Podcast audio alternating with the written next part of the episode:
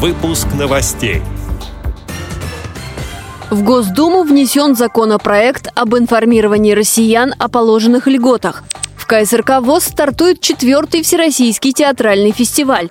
Спортсмены с нарушением зрения завоевали золотые медали в финальном этапе Кубка Европы по горнолыжному спорту.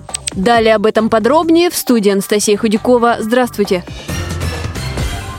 Россиян будут информировать о положенных им льготах. Соответствующий законопроект внесен в Государственную Думу. Об этом сообщает сайт российской газеты. Варианты получения данных каждый человек сможет выбрать сам. Через портал госуслуг, единый колл-центр или через посещение органа власти. Законопроектом устанавливается поэтапность реализации предлагаемых мер, чтобы обеспечить надлежащую организационную подготовку к новому формату работы с гражданами.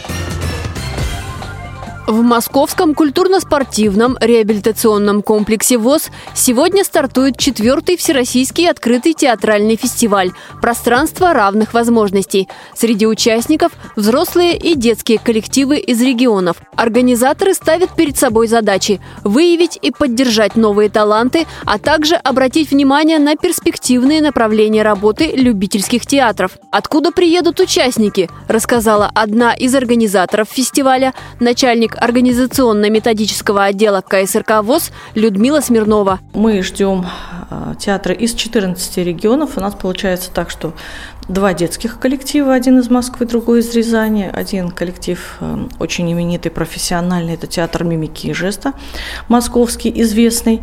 Не первый раз приезжают на фестиваль, мы ждем встречи с работами Ярославля. И очень интересный театр из Челябинска у нас не первый раз.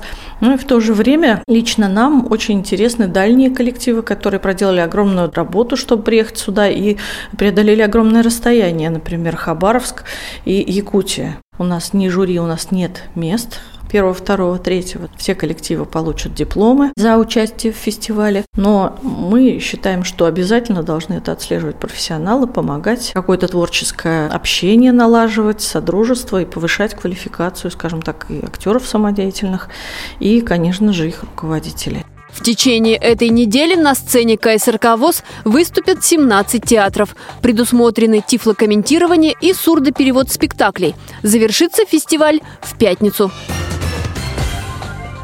Швеции прошел финальный этап Кубка Европы по горнолыжному спорту среди спортсменов с нарушением зрения и поражением опорно-двигательного аппарата. Среди спортсменов с нарушением зрения две золотые медали завоевали представитель Камчатского края Иван Францев со спортсменом-ведущим Германом Аграновским. По итогам финального этапа Кубка Европы наши горнолыжники завоевали в общей сложности 23 медали, из которых 11 золотых, 7 серебряных и 5 бронзовых, и выиграли общекомандный зачет соревнований. Российские спортсмены опередили сборную Норвегии, в активе у которой три золотые награды, сообщает пресс-служба Паралимпийского комитета России.